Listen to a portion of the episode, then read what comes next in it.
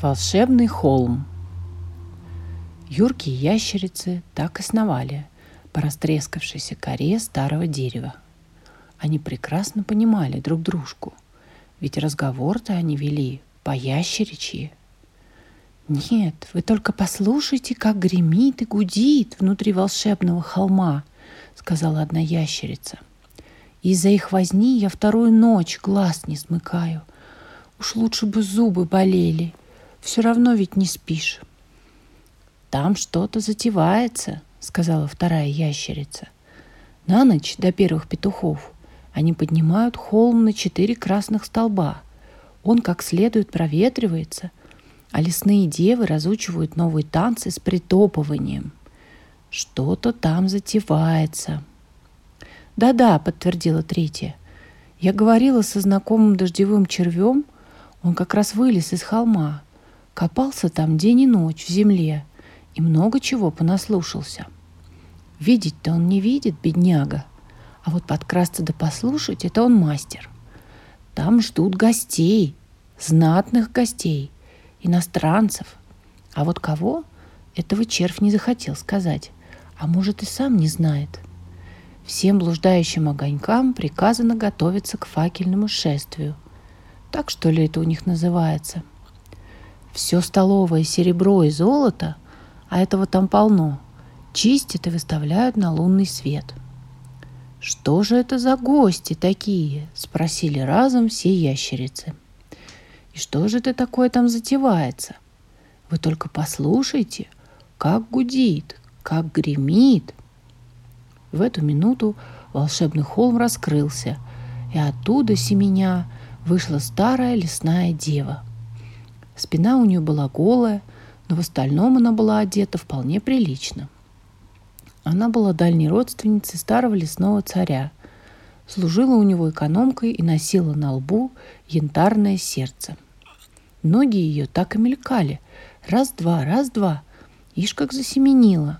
И прямо в болото, где жил Казадой. «Вы приглашены к лесному царю на праздник нынче ночью», — сказала она. Только сначала мы бы хотели попросить вас об одной услуге. Не согласитесь ли вы разнести приглашение? Ведь вы у себя приемов не устраиваете, так не мешало бы помочь другим. Мы ждем к себе знатных иностранцев, троллей, если это вам что-нибудь говорит. И старый лесной царь не хочет ударить лицом в грязь. «Кого приглашать?» – спросил Казадой.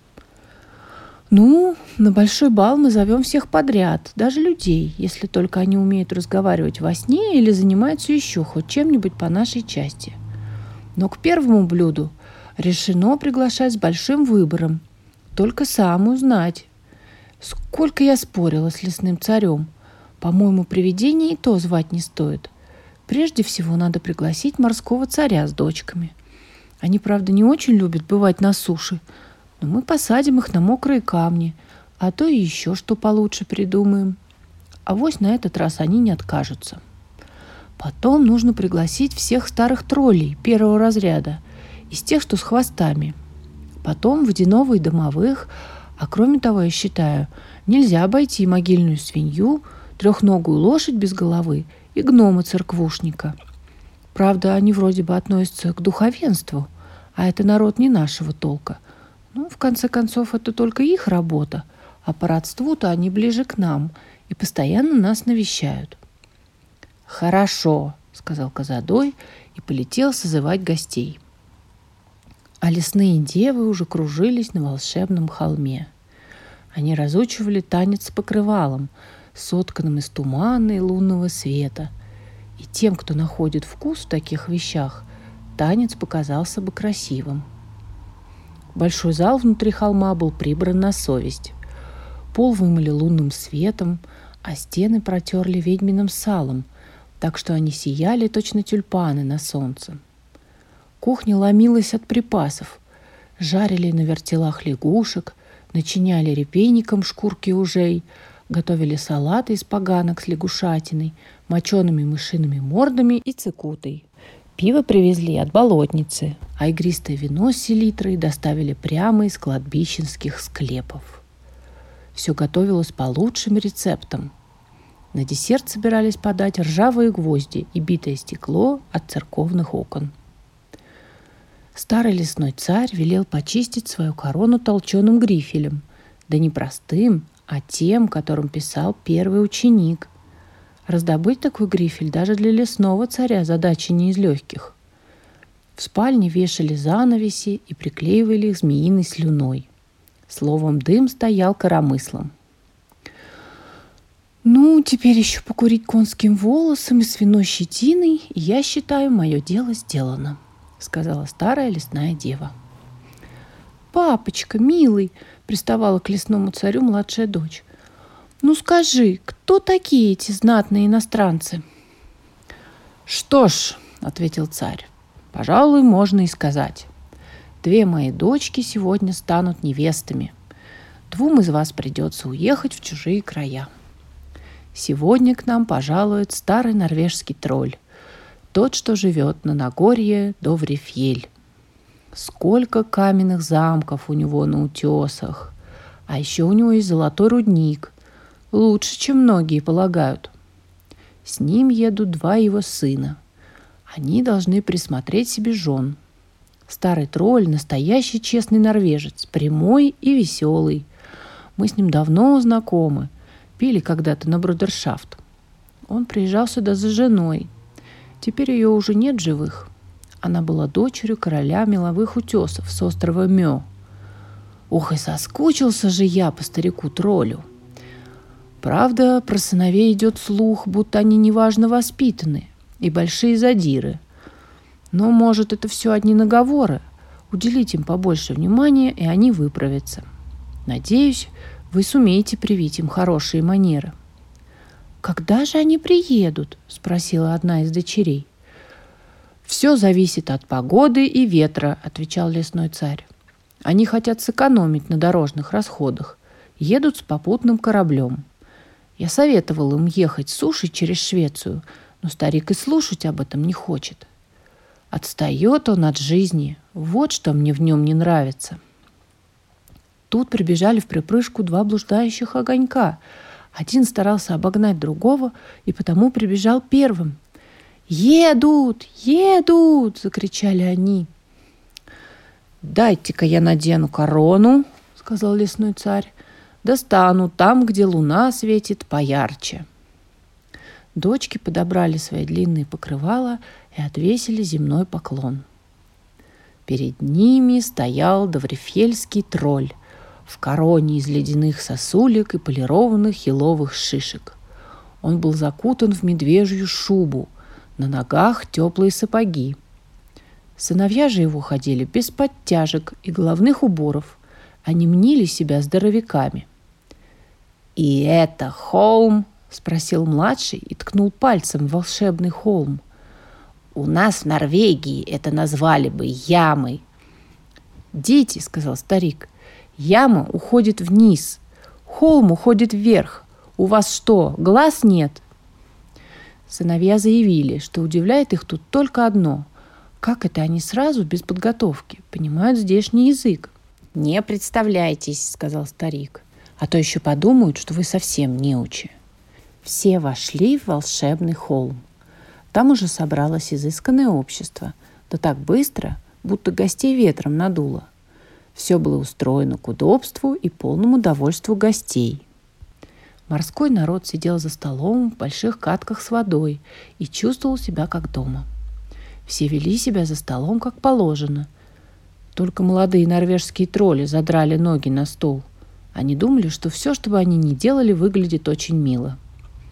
«А ну, ноги из тарелок!» — прикрикнул Доврефельский тролль. И братья нехотя, но послушались.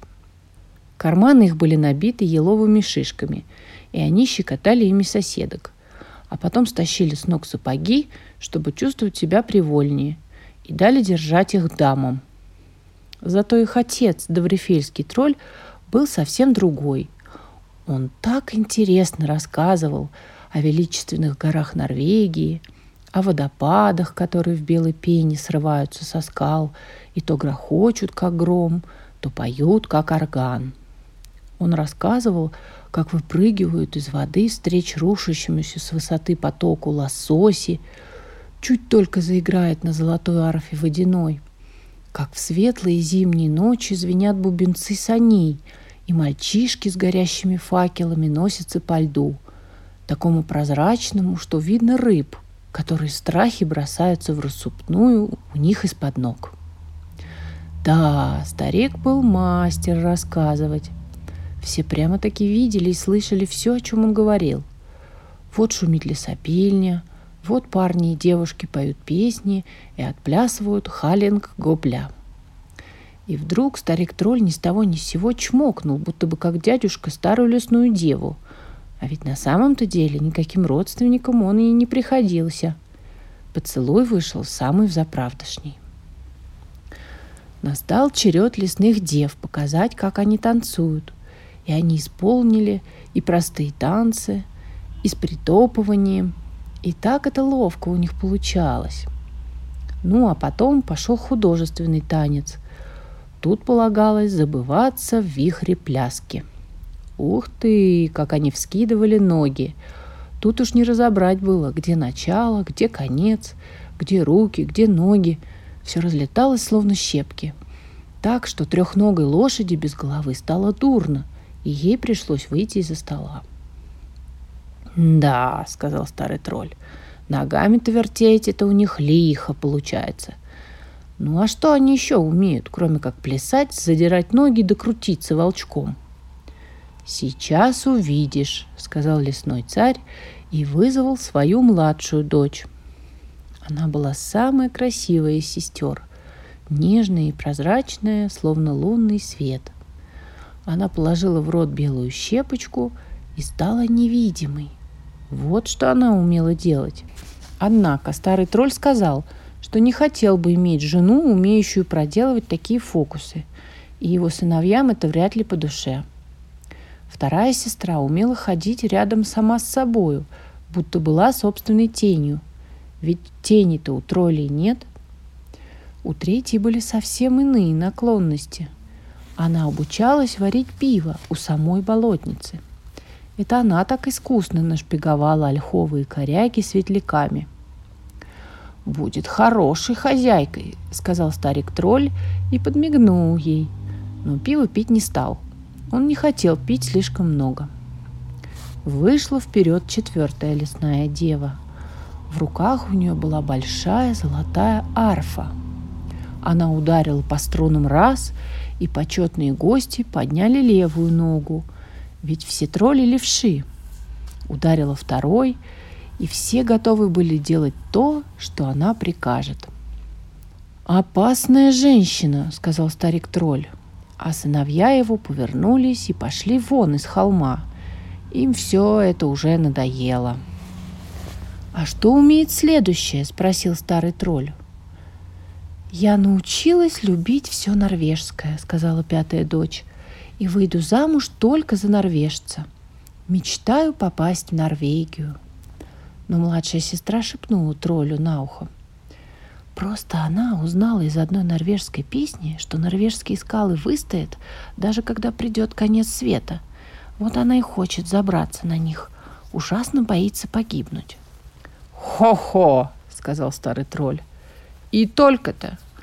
Ну, а что умеет седьмая и последняя?» «Сначала шестая», — сказал лесной царь. Уж он-то умел считать. Но шестая ни за что не хотела показаться. «Я только и умею, что говорить правду в глаза», — твердила она. «А этого никто не любит. Уж лучше буду шить себе саван». И вот дошла очередь до седьмой, последней дочери. Что же умела она?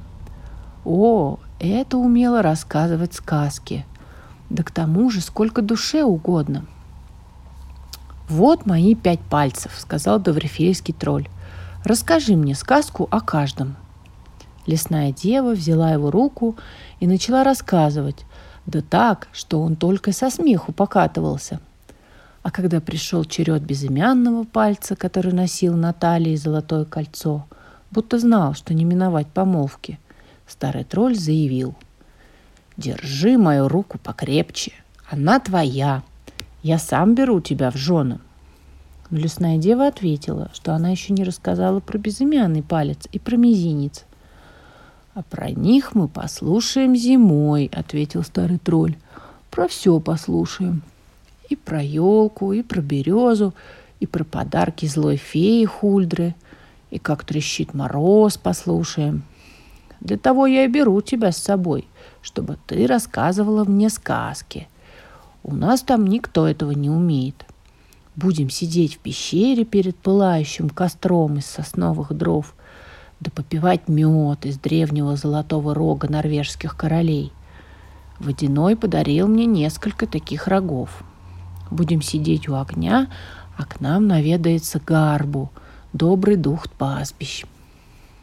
Он споет тебе песни, которые поют норвежские девушки, когда пасут скот в горах. То-то весело будет. Лосось запляшет в водопаде, начнет биться о каменные стены, но к нам ему не попасть.